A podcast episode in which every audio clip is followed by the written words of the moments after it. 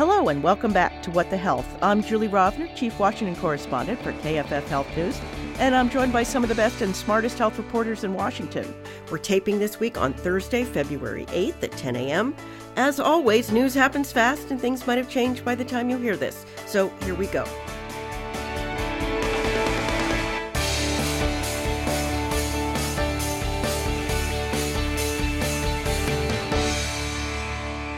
Today we are joined via video conference by Alice Miranda Ollstein of Politico. Hello.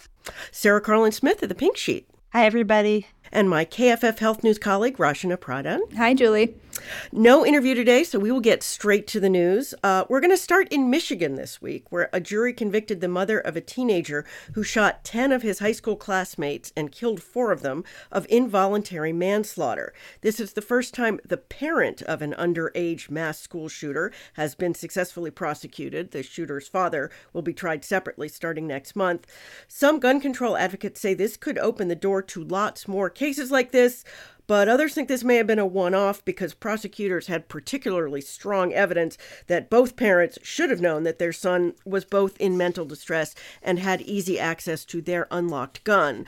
Is this possibly a whole new avenue to pursue for the whole what are we going to do about school shooters problem?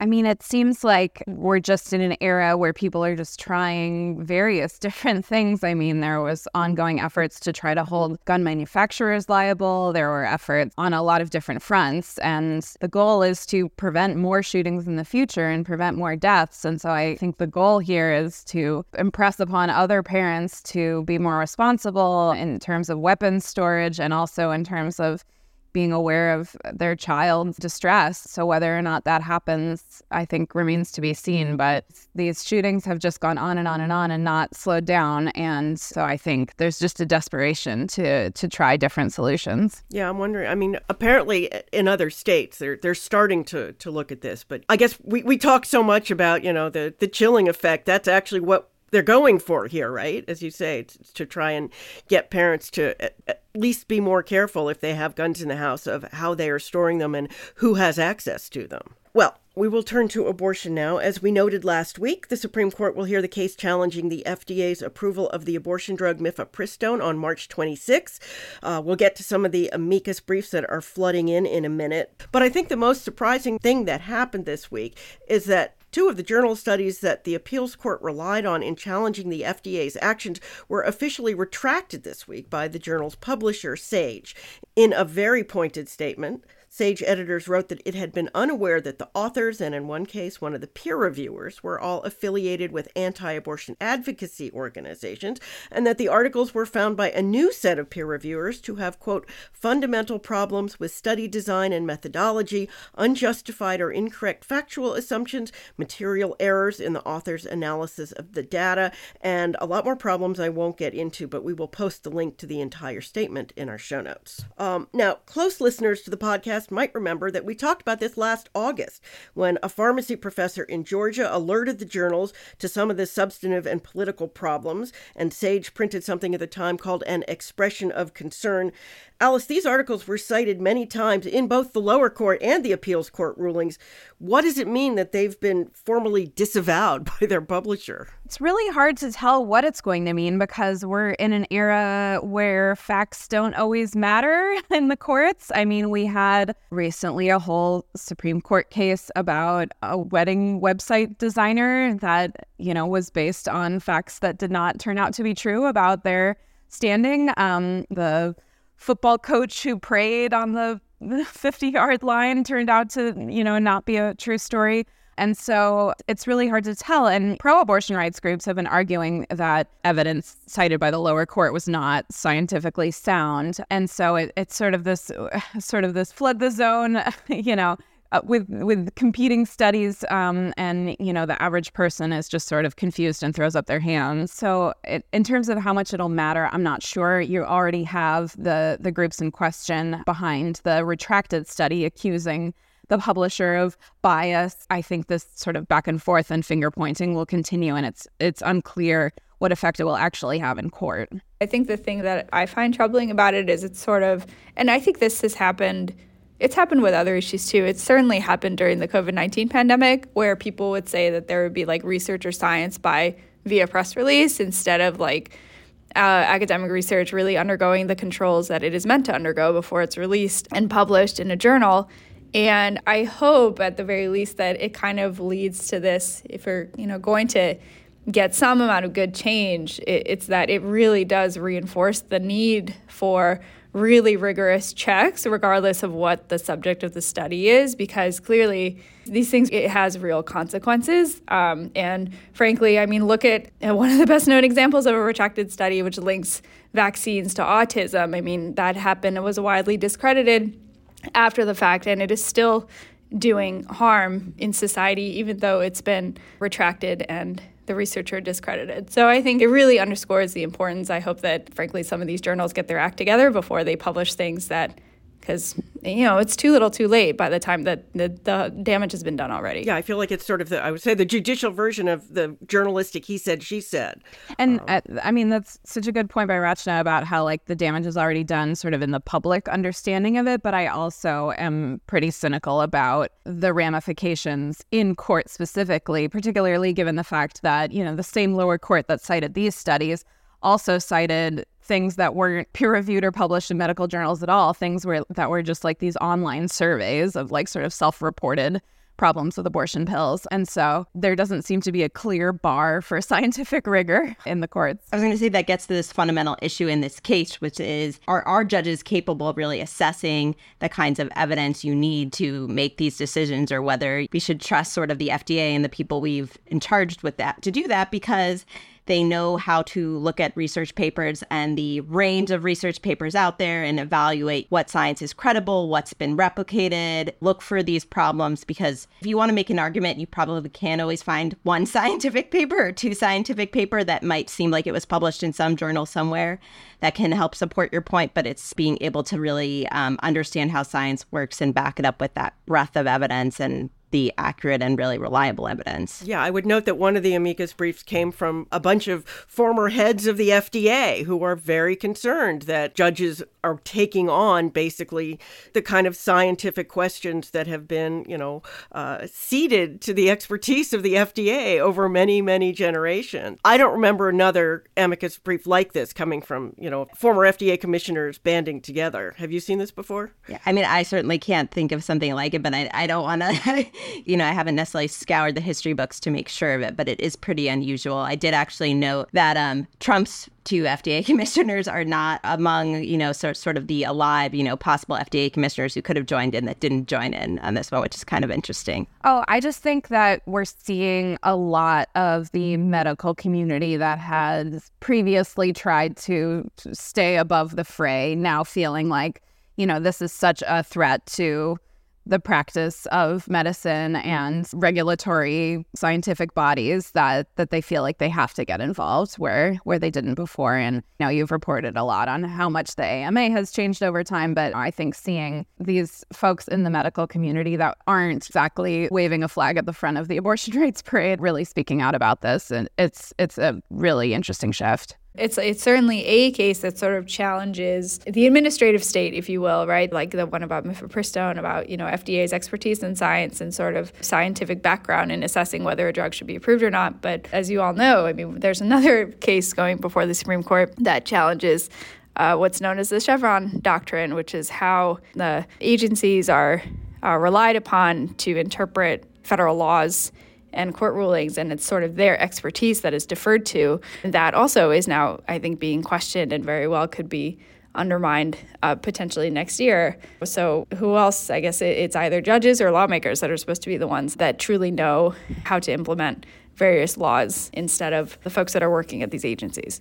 So, as you say, this is a lot broader than just the abortion pill. One of the briefs that I didn't expect to see came from the former secretaries of the Army, Navy, and Air Force, who argued that restricting medication abortion would threaten military readiness by hurting recruitment and retainment, and you know the ability for active women service members um, in states that ban abortion to basically be able to serve. I did not have that particular amicus on my bingo card, but Alice, this is becoming a bigger issue, right? Well, it's just interesting because I think about the Biden administration policy supporting service members traveling across state lines for an abortion if they're stationed in a state where it's now banned. And the administration has been defending that policy from uh, attacks from Capitol Hill, et cetera, and saying, like, look, we're not backing this policy because it's like some high minded abortion right priority. We're backing this because they think it's good for the military itself. And so I think this, this amicus brief, you know, is sort of making that same case and saying having tens of thousands of service members lose access to decision making ability would really, would really hurt the military. So I, I think that's an interesting argument. Again, like these medical groups, you don't see the military making this this kind of case very often, and you might not see it under a different administration. Yeah, it's yet another sort of piece of this that that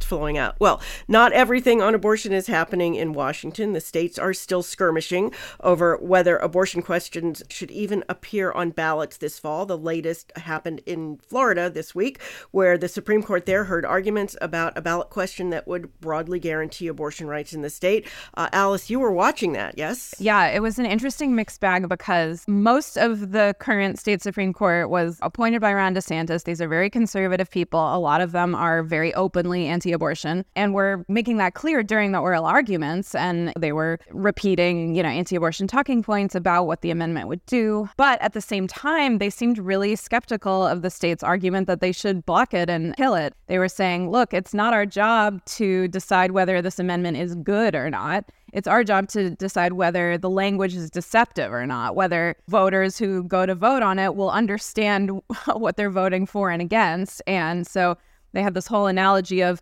is this a wolf in sheep's clothing or is it just a wolf?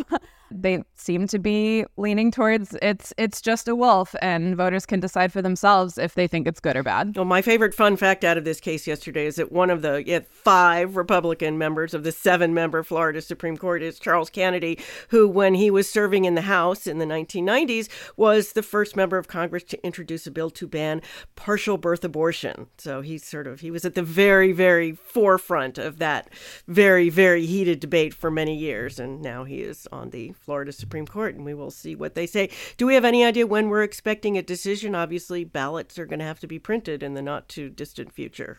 Yes. So the court has to rule before April 1st. Otherwise, the ballot measure will automatically go forward. And so they can either rule to block it and kill it, they can rule to uphold it, or they can do nothing and then it'll just go forward on its own. The thing that what I keep thinking about too is so okay, they've they've indicated that they have to rule right by April 1st. But then we also have this separate pending matter of what is the status of the six week ban that is still blocked currently. And I just keep wondering, I'm like, how much could change over the course of 2024? We still don't have a, a decision on that, even though that's been pending for much longer, no? Yeah, where is the Florida six week ban? It's not in effect, right? Yes. There was the hearing on the 15 week ban. And if that gets upheld, the six week ban automatically goes into effect after a certain period of time. So we're waiting on a ruling on the 15 week ban, which will determine the fate of the six week ban and then the ballot measure could wipe out both potentially. So right, so it's very Sim- simple, very simple. So right, so yeah, I mean, even just that, even just the 15 week ban and the six week ban, it's to me it, at first it was sort of counterintuitive to think, oh, so either both of them stand or neither of them do. So it seems like we could be in for many, many changes uh, in Florida this year. But I'm very curious about when that is going to happen because it's been much longer, you know, since rather than the abortion rights uh, ballot measure for this year. So. And meanwhile, I mean, Florida is a really key state in this whole issue because it's one of the only states in the South where abortion is still available, right? Right. We saw how important it's become in the data where abortion just plummeted, the number of abortions taking place plummeted in so many states. But in Florida, they've actually gone up since Dobbs, even with the 15 week ban in place. A lot of that is people coming from surrounding states. And so it is really pivotal. And I, I think that's why you're seeing these big national groups like Planned Parenthood really prioritizing it. And there's so many different ballot measure fights going on, but I think you're seeing a lot of resources go to Florida in part for that reason. We will keep an eye on it. Well, we have not talked about Medicaid in a while, and conveniently, my KFF Health News colleague Phil Galewitz has an interesting story this week that halfway through the largest eligibility redetermination in history, Medicaid rolls nationwide are down net about 10 million people, or at roughly the number that they were before the pandemic. Rachna, you spend a lot of time looking at Medicaid. Does that surprise you that the rolls kind of ended up where they were before? I think, no, not necessarily. You know, our esteemed KFF colleague Larry Levitt kind of put it really well in the story Phil wrote, which is that the rapid clip at which this is happening is obviously notable, right? It is not normal for how fast enrollment is declining. I do think the thing that I wish we had, and we only, I think maybe from a state or two, know this, but we certainly don't have nationwide data and won't for several years. But, you know, how many of these people are, are becoming uninsured? I think at the end of the day, that's really what big picture wise matters, right? But I think certainly, I mean, the unwinding is still occurring. We're still probably going to have disenrollments that will, I think, at least through basically the first half of this year. Certain states are still going to take that long. And so we really won't know the full picture for, for obviously a little bit. But I thought that Phil's piece was was really interesting and, and on point for sure. Yeah, we talked about how many more people joined the exchanges this year on now ACA coverage, and anecdotally, we know that a lot of those came from being disenrolled from Medicaid, and obviously, Medicaid is always full of churn. People get jobs and they get job insurance and they go on, and then they other people lose jobs and they lose their job insurance and they qualify for Medicaid. So there there's always a lot of ups and downs. But I, you know, I'm just wondering the rolls had gotten so swelled during the pandemic when states were not allowed to take people off. That I think it will be interesting that when this is all said and done, Medicaid rolls end up where kind of you would have expected them to be had there not been a pandemic, right? Right. I think that what'll be interesting to see, right, is I mean, we have some sense um, ACA marketplace enrollment, the way it increased this past open enrollment, but again, like we don't know if some of those Medicaid enrollees, how many of them have shifted to job based plans, if they have at all, or if they've just fallen off the, the rolls entirely. One of the other things I think about also is the macro level picture, of course, is important and good, but knowing who has lost their coverage, right, is also, um, and so children, I think, have been uh, impacted quite a lot by these disenrollments. And so that's certainly something to keep in mind and keep an eye on, right? Yeah. And I know, I mean, the federal government obviously has, I think, more data than they are sharing about this because we know they've quietly or not so quietly told some states that they wish they were doing things differently and they should do things differently. But I think they're trying very hard not to politicize this. And so I think it's frustrating for people who are trying to follow it because we know that they know more than we know and we would like to know some of the things that they know. But I guess we're not going to find out, at least not right away. Well, so remember that work requirement that Georgia got permission to put in as opposed to just expanding Medicaid? Georgia, remember, is one of the 10 states that have yet to expand Medicaid under the Affordable Care Act. Well, now Georgia is suing the Biden administration to try to keep their experiment going, which seems like a lot of trouble for a program that has enrolled only 2,300 of a potential pool of 100,000 people. Why does Georgia think that extending its program is going to increase enrollment substantially? Clearly, this is not going over in a very big way for the work requirements. Alice, you've been our, our work requirement person. I bet you're not surprised. So, the state's argument is that all of the back and forth with the administration before they launched this partial, limited, you know, whatever you want to call it, expansion, they say that that didn't give them enough time to successfully implement it and that they shouldn't be judged on the small amount of people they've enrolled so far. They should be given, you know, more time to really, you know, make it a success. We don't have a ton of data of what it looks like when states, you know, really go all in on these work requirements, but what we have shows that it really limits enrollment, and a lot of people who should qualify are falling through the cracks. So I don't know if more time would help here. You know, in Georgia and in some other states that haven't expanded yet, there's a real tussle right now between the people who just want to take the federal help and just do a real full expansion, um, like so many other states have done, and those who want to sort of put more of a conservative stamp on the idea and feel like they're not just wholeheartedly embracing something that they railed against for so many years. Yeah, just a gentle reminder that the majority of people on Medicaid either are working or cannot work or are taking care of someone who cannot work. And that in the few states that tried to implement work requirements, the problem wasn't so much that they weren't working, it's that they were having trouble reporting their work hours, that that turned out to be a bigger issue than actually whether or not they were, you know, the, the, perception that I guess from some of these state leaders that people on Medicaid are just sitting at home and collecting their Medicaid turns out not to be the case, but that doesn't mean that people don't get kicked off the program likely when they shouldn't. I mean, that's what we saw, Alice. You were in, and it was Arkansas, right, that tried to do this and it all sort of blew up?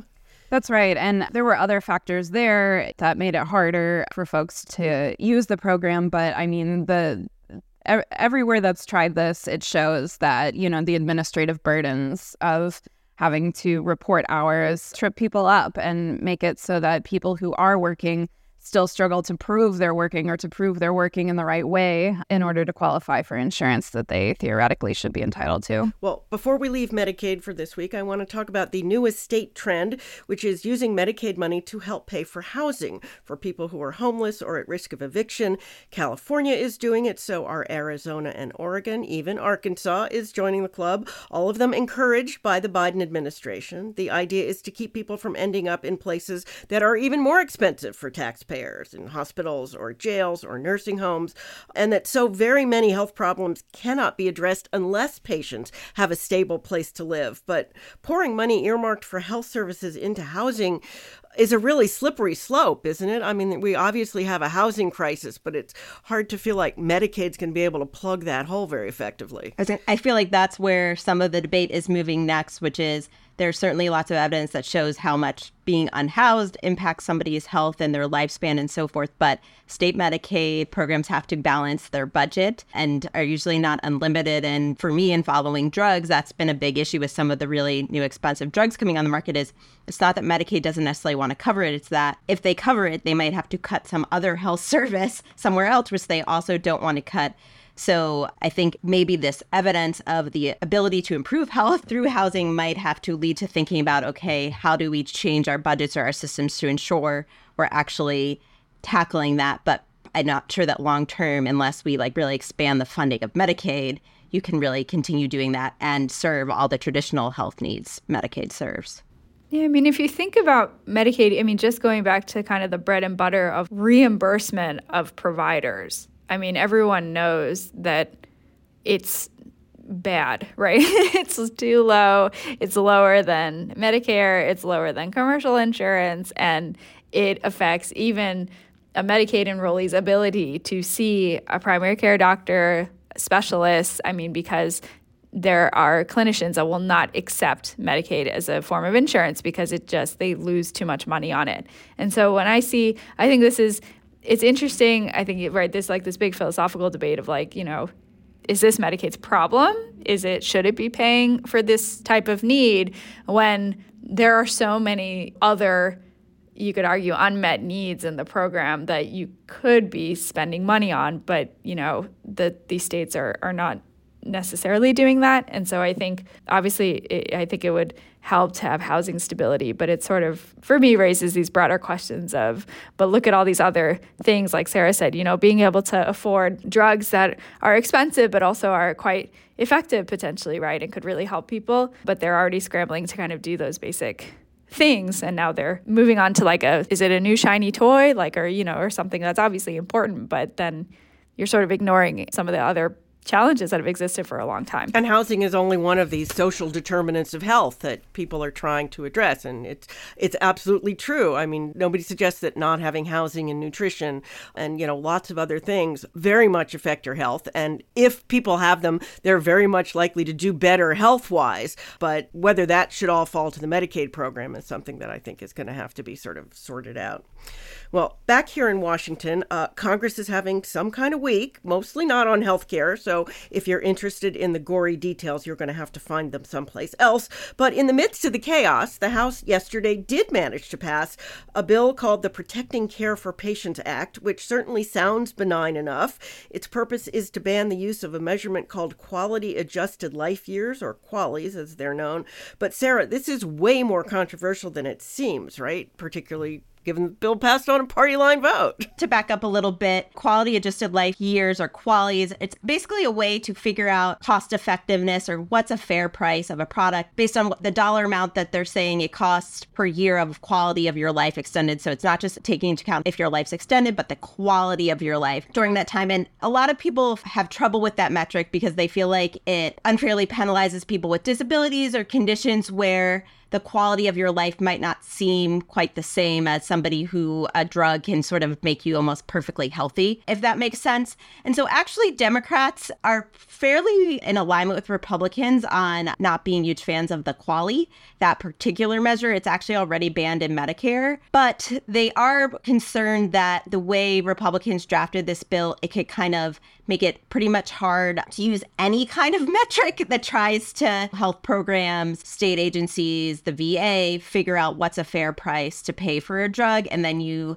you know, you get into really difficult problems figuring out what to cover, how to negotiate with a drug company for that. So, um, Democrats have actually been pushing Republicans to sort of take out some language that might basically narrow the bill or ensure you could use some other measures that are similar to QALYs, but they argue is a bit fairer for the entire populace. So something that like potentially down the road there could be some bipartisan agreement to ban this measure. I think the concern from people who work in the health economist space is that it does make people I think uncomfortable thinking about placing this dollar value on life. But the flip side is is that you know, again, every drug that saves your life, we can't spend a billion dollars on it, right? And so we have to come up with some way to sort of effectively figure out how to bargain and deal with the drug makers to figure out what is a fair price for the system. And these are tools to do it. And they're really not meant to like penalize people on an individual basis because, again, if the drug is priced way too high, regardless of how beneficial it is, the system and you are not going to be able to afford it. It's a way of figuring out, okay, what is a fair price based on what this does for you and also then incentivize drug companies to develop drugs that at the price are really a good benefit for the price. It's so infuriating because I mean Congress and health policy experts and economists have been talking about cost effectiveness measures for 30 years. And this was, you know, one of the few that there were and obviously everybody agrees that it is far from perfect and there are a lot of issues, but on the other side, you don't want to say, well, we're just not going to measure cost effectiveness in deciding, you know, what is allowed, which essentially is where we've been and what makes our system so expensive, right? Right. I mean, you can sort of imagine, like, if you thought about like other things that are crucial in your life, like I sometimes think about it, it makes it easier if I think about like water. Okay. Everybody needs water to live. If we let the water utilities sort of charge us, you know, $100,000 for every jug of water, we would get into problems. So, again, I think the people that use these metrics and try and think about it, they're not trying to like, penalize people or put a price on life in the way I think the politicians sort of use it to get out of this. They're trying to figure out, you know, how do we kind of fairly allocate resources in society in an equitable way, but it can be very easily politicized because it is so hard to talk about these issues when you're thinking about your health care and what you have access to or not. We will watch this as it moves through the, the what I'm calling the chaotic Congress. Um, turning to this week in health misinformation, we have a story from KFF Health News' Katheryn Houghton for PolitiFact that earned a rare pants on fire rating. It seems that a fundraising ad for Republican Congressman Matt Rosendale of Montana,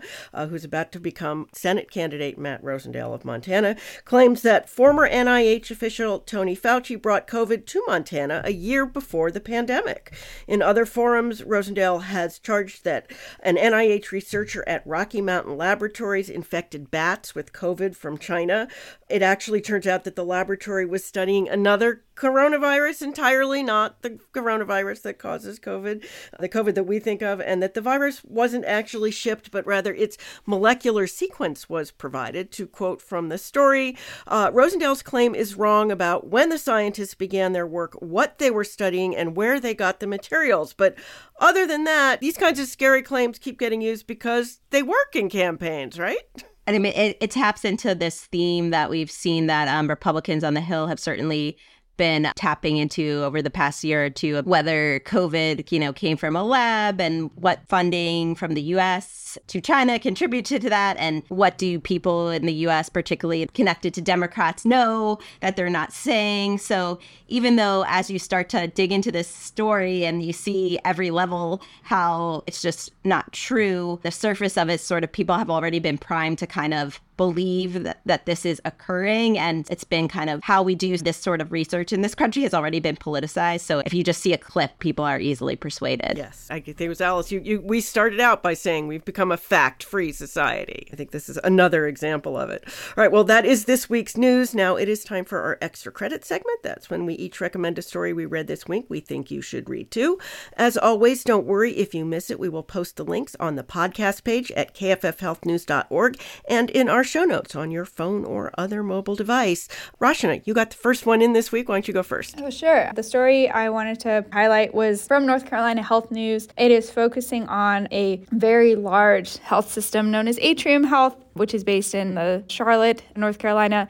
And basically, uh, it's really interesting. It talks about how Atrium actually operates under like a public hospital authority. So it enjoys certain benefits of being a public or government entity, uh, including, you know, they avoid millions in state and federal taxes, they have the power of eminent domain and they are not subject to antitrust regulations. And so, and again, like this is one of the largest health systems in North Carolina, but it's kind of playing it both ways, right? It, it, it tries to use the advantages of being a, a public entity, like the ones I just named, but when it comes to other requirements, you know, to have checks and balances in government, as we do with various levels of government, like having open public meetings, being able to ask for public comment, like at these meetings and the like. Uh, Atrium does not behave like a government entity at all. I would also note, as an aside, Atrium was in the past one of the most litigious hospital systems in North Carolina. They sued their patients for outstanding medical debt until they ended the practice last year. And so uh, it's a really interesting story. So I enjoyed it. It was a really interesting story. Sarah.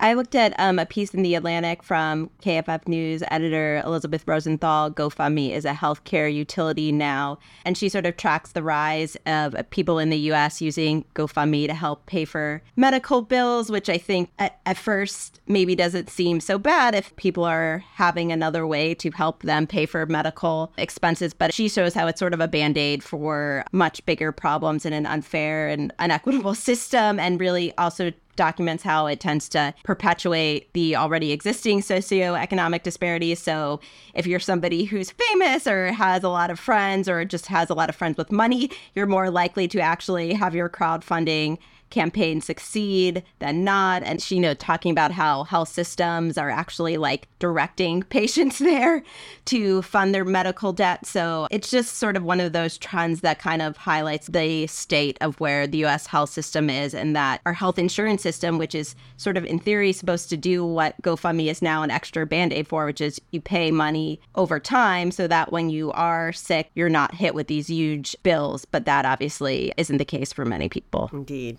Alice. So I have a piece from Stat's Ushali McFarlane, and it's about the FDA coming under pressure to act more quickly now that they know that pulse oximeters, which were really key during the worst months of the COVID pandemic for detecting, you know, who needed to be uh, hospitalized, that they don't work on people of color. They don't work as well on detecting blood oxygen. And so it's a really fascinating story about, you know, now now that we know this, you know, how quickly are regulators going to act and how can they act, but also going forward, this is what happens when there's not enough diversity in clinical trials. You don't find out about really really troubling racial disparities in efficacy until it's kind of too late and a lot of people have suffered. So, really curious about what kind of reforms come out of this. Yeah, me too. Well, my extra credit this week is from the Alabama Daily News, and it comes with the very vanilla sounding headline Alabama lawmakers briefed on new ALL health insurance coverage expansion plan by Alexander Willis. Now, Alabama is also one of the 10 remaining states that have not expanded Medicaid under the Affordable Care Act, much to the chagrin of the state's hospitals, which would likely have to provide much less free care if more low income people actually had insurance, even Medicaid, which, as Rachna points out, doesn't pay that well. The plan put forward by the State Hospital Association would create a public private partnership uh, where those who are in the current coverage gap, the ones who earn too much for Medicaid now, but not enough to qualify for Affordable Care Act subsidies, would get full Medicaid benefits delivered through a private insurer. Ironically, this is basically how neighboring Arkansas, another red state, initially expanded Medicaid back in 2013. I did go and look this up when this happened. Um, and it wasn't even new then, but still, the plan could provide a quarter of a million people in Alabama with insurance at apparently no additional cost to the state for at least the first five years and maybe the first 10. So, another place where we will watch that space. All right, that is our show. As always, if you enjoy the podcast, you can subscribe wherever you get your podcast. We'd appreciate it if you left us a review. That helps other people find us too. Special thanks, as always, to our technical guru, Francis Ying, and our editor, Emmarie Huetteman. As always, you can email us your comments or questions. We're at What the Health, all one word, at kff.org, or you can still find me at X at jrovner or at Julie Rovner at Blue Sky and julie.rovner at Threads. Sarah, where are you these days? I'm on Twitter a little bit at Sarah Karlin and Blue Sky and at Sarah Karlin Smith, other platforms as well. Alice. At Alice Ollstein on X and at Alice Miranda on Blue Sky. Rachana. I'm at Rachana D. Pradhan on X, although my presence lately has been uh, a little lacking. So, well, you can definitely find all of us. Uh, and we will be back in your feed next week. Until then, be healthy.